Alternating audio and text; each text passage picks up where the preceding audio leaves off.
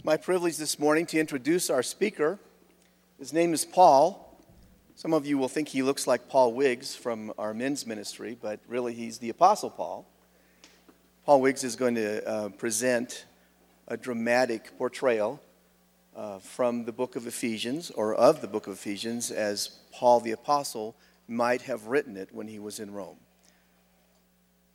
Well, the Bible doesn't tell us just how the Apostle Paul died. Church tradition says that shortly after his completion of his prison letters, the Apostle Paul was taken outside the city of Rome and was martyred for his faith. This morning, we're going back to that place in time where Tychicus, the Apostle Paul's disciple, has now brought Paul to, Paul's letter to us. The year is 63 AD, and we are uh, the church in Ephesus. Tychicus is now beginning to read Paul's letter to us.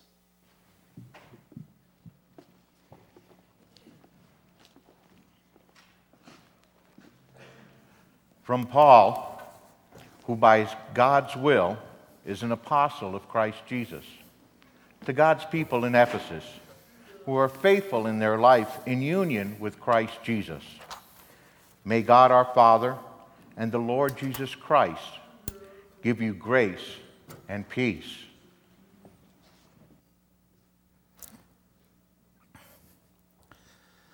Let us give thanks to the God and Father of our Lord Jesus Christ. For in our union with Him, He has blessed us with every spiritual blessing in the heavenly world.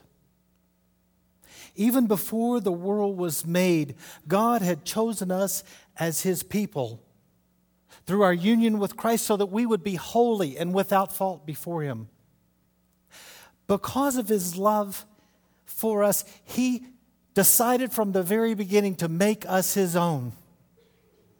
Let us give God praise and glory for the free gift that He has given us in His dear Son.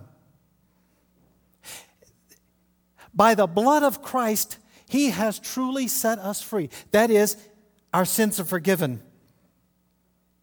How great is God's grace, which He gives to us in such large measure.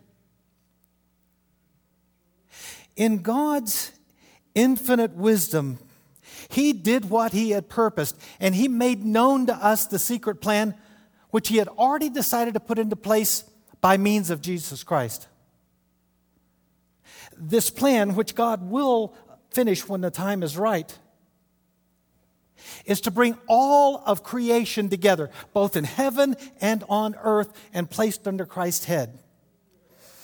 All things are done according to God's perfect plan. He chose us to be His own people before the world began. It was His purpose. And He did this from the very beginning. Let us Jews, who were the first to hope in Christ, praise God's glory. You also became His people.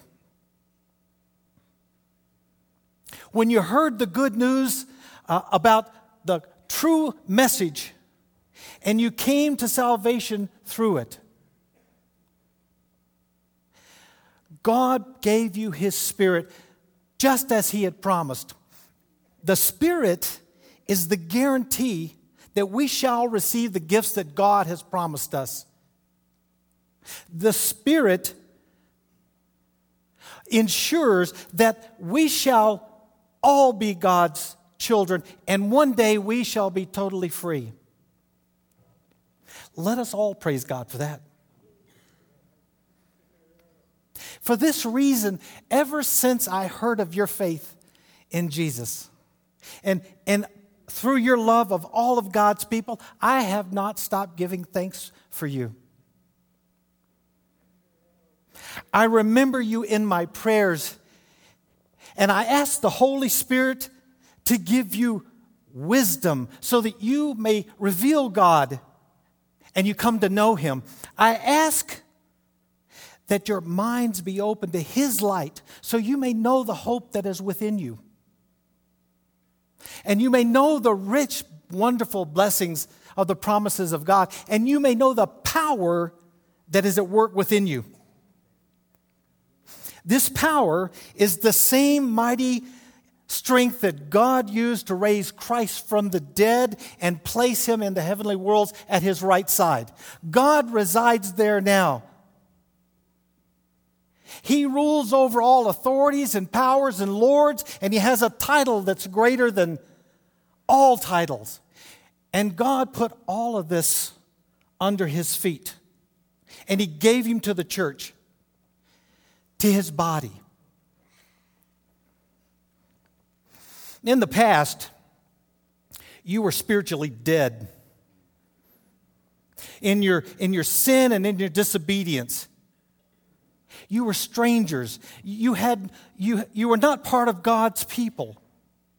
You had no part in the covenants, uh, the basis on which God has made his promises to us. In fact, you were in darkness without hope and without God.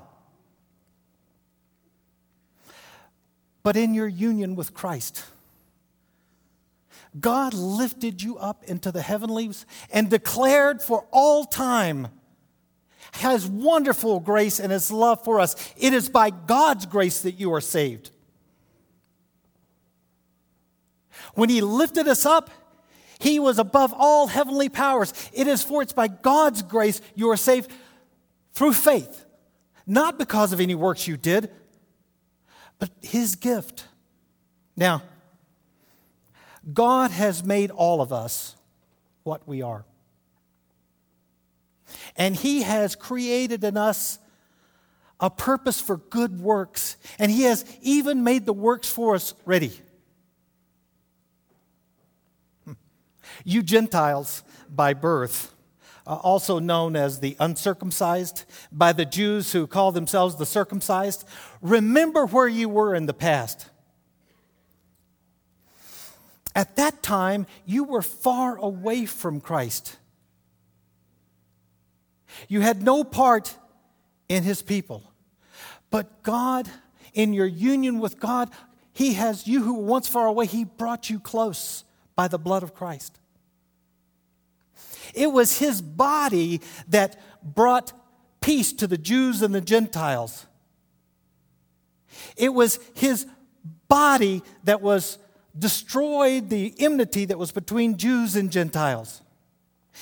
He did away with the Jewish law and all of its commandments and rules. And he did this to unite two people into one and brought them back to God and gave them peace.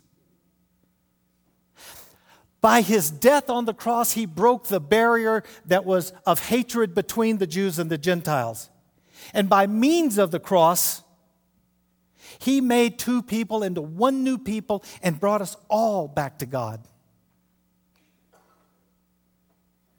So Christ came and he brought the message of peace to you Gentiles who were far away and to us Jews who were close. So you're no longer strangers and foreigners. You are now part of God's citizens of God's people. You are part of his family. You are, you are members of the body, and you have the same promises that God has made through Jesus Christ to us. You are being built on the same foundations laid by the apostles and prophets, and the cornerstone being Christ Himself.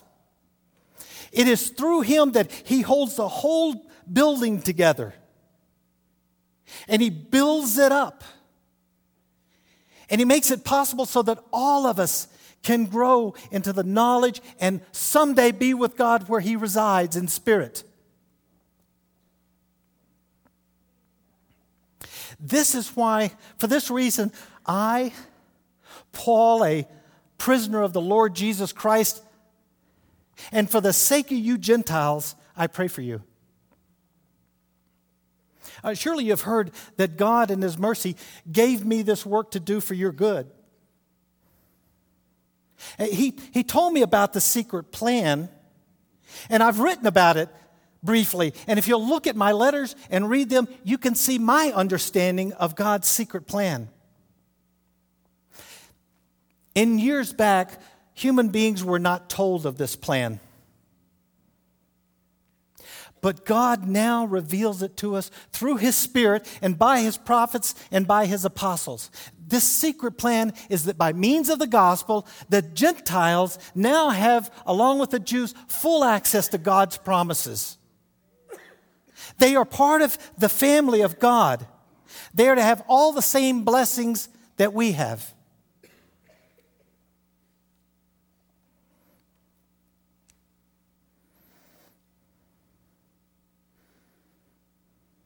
I don't want you being um, worried about me for the sufferings that I do on your behalf. This too is just for you. We now, being Jews and Gentiles together, can come into the very presence of God boldly, with confidence. And it's for this reason I come to God and pray for you. And I say, God, out of your abundant glory and out of the strength of your spirit, Lord, and out of the faith, increase the strength of their inner man. Through their faith, make your home in their hearts. Let their roots be in you and your foundation and your love so that they and all other believers can know the depths and the widths and the heights and the length of Christ's love for us. I pray all this to the one who is able to do all things in our lives, the one who can do exceedingly beyond anything we ever hoped for or prayed for.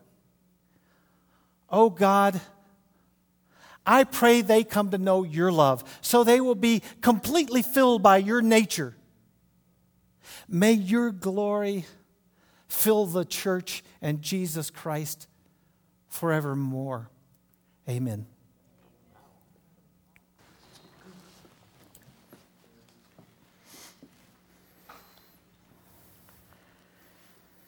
In the months that it took me to travel from Rome to you, I have read and reread Paul's letter many times.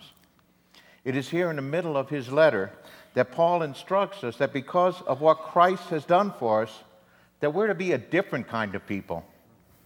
Let me continue with Paul's letter.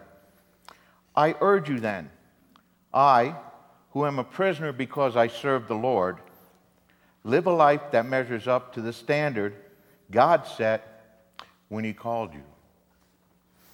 Be humble and gentle and patient. Show your love for one another by being tolerant. Do your best to preserve the unity of the that the Spirit has given us by the peace that binds us together. And remember, there is one body and there is one faith, as there is one hope that God gives us. There is one Lord, there is one faith, there is one baptism, and there is one God who is the Father of all, who works in all, who is the Lord of all, and who is in all. All of us have been given a special gift according to the measure of Christ. In the scripture, it says he took some, he, he went up into the heavens and he took some captives with him and he gave them gifts. What does it mean that he went up into the heavens? Well, it means first he came down into the very heart of the earth, and then when he went back up into heaven, he went on into the universe, filled it entirely up with his presence. It is he who gives us gifts. He gave some as apostles, and some as prophets, and some as evangelists, and some as pastor teachers. He did all of this to prepare God's people so that we might be ready for Christian service to build up the entire body. So we come together in the unity of our one faith and in our, our knowledge of the Son of God. And we become mature people. People who, might, who would reach even for the stature of Jesus, not like children tossed around by every wave and blown about by every wind of doctrine by false teachers who try to trick us with their schemes.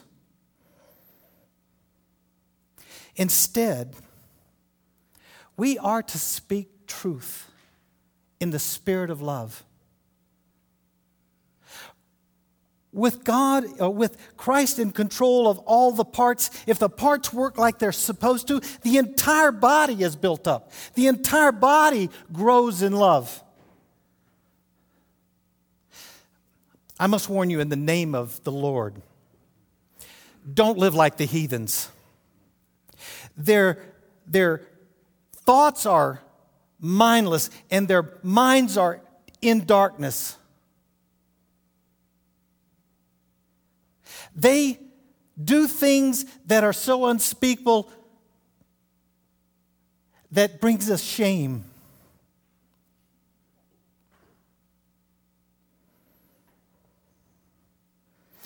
This was not what you learned from Christ.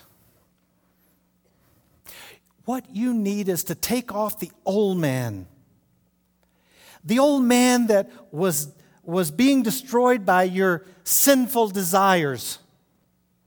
Your hearts need to be completely, your hearts and your minds need to be completely renewed. So put on the new man that's made in the image of God whose true likeness is holiness and truth. Now, you used to be in the dark, but now that you're the Lord's people, you are in His light.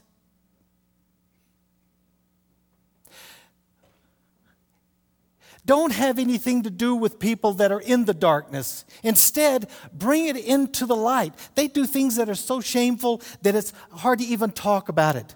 But when it's brought into the light and all is revealed and its true nature is seen, it itself becomes light. So don't live like, so, so be wise in how you live. Don't live like the foolish people, but like wise people.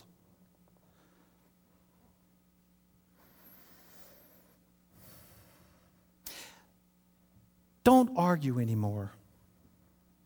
And if you argue, don't let it cause you to sin. And don't stay mad all day at each other. Don't give Satan a foothold. Okay? And stop lying to one another. Okay? Start telling one another the truth because you're all part of the body of God. And don't use hurtful words. Use helpful words. Words that build up the body. Words that, when you say them, will have their good effect on the people who hear them. Don't grieve the Holy Spirit. The Spirit is the mark on us that God has guaranteed us that one day He will set us free. So be kind and tenderhearted toward one another, and gracious, and forgive one another as Christ has forgiven you as he was held up as a sweet, fragrant aroma, as a sacrifice pleasing to God.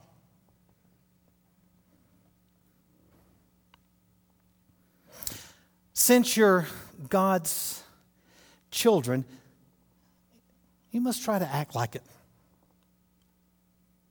Let your hearts be controlled by love so that all you do will be just like Christ. And since you are God's people, it's not right that there be any matter of sexual immorality or indecency or greed even mentioned amongst you.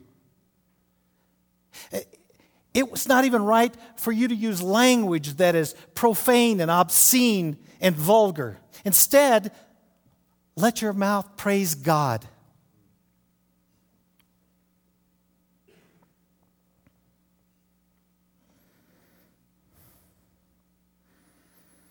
You may rest assured that there will be no idolaters, no uh, ones of, uh, of in- sexual immorality or indecency. It has any place in God's plan. And don't be deceived by foolish words. It is for these very things that God's anger will come on those who are disobedient to Him. So be wise. Do the things that you can because these evil days are short. Submit yourselves to one another. out of reverence for Christ. Wives, submit yourselves to your husbands as unto God, as unto Jesus. For a husband has authority over his wives like Christ has authority over the church. He is the Savior of the church. So, wives, completely submit yourselves to, the, to your husband, just like the church submits itself to Christ. And you husbands, love your wives like Christ loved the church, and he gave himself for it. He did this in order to dedicate the church to God by his word. And he cleaned it with water, and he presented it to himself in all of its pure perfection and beauty without a spot of blemish or any other imperfections. A husband that loves his wife loves his own body. If no man hates his own body, if you love your own body, you take care of it, you feed it, you nourish it, just like Christ does the church. Scripture says a man uh, will leave his father and mother and cling to his wife. Now, this is a great mystery, and I think it's uh, referring to Christ in the church, but it's good for you too. So, your husbands, love your wives. You wives, respect your husbands.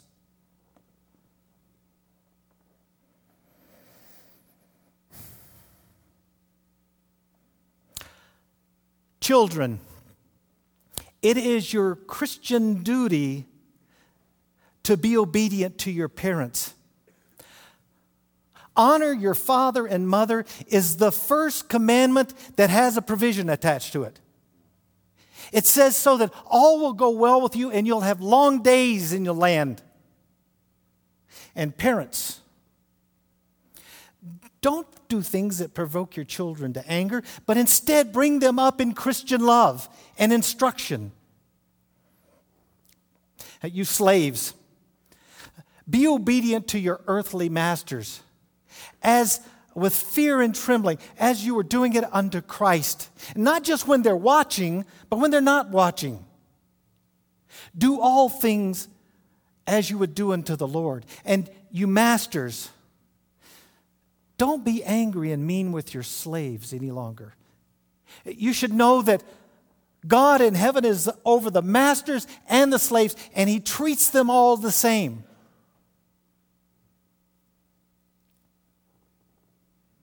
Finally, put on the whole armor of God.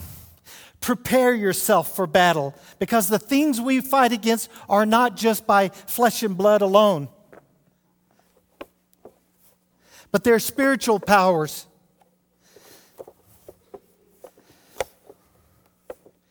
Pray constantly for one another. Lift each other up in the face love one another. I am sending my brother Tychicus to tell you how we're doing. I am an ambassador for the gospel. Pray for me that at the right moment I may speak the words of truth to the gospel. And may God be with all of you in, in his love forever and ever.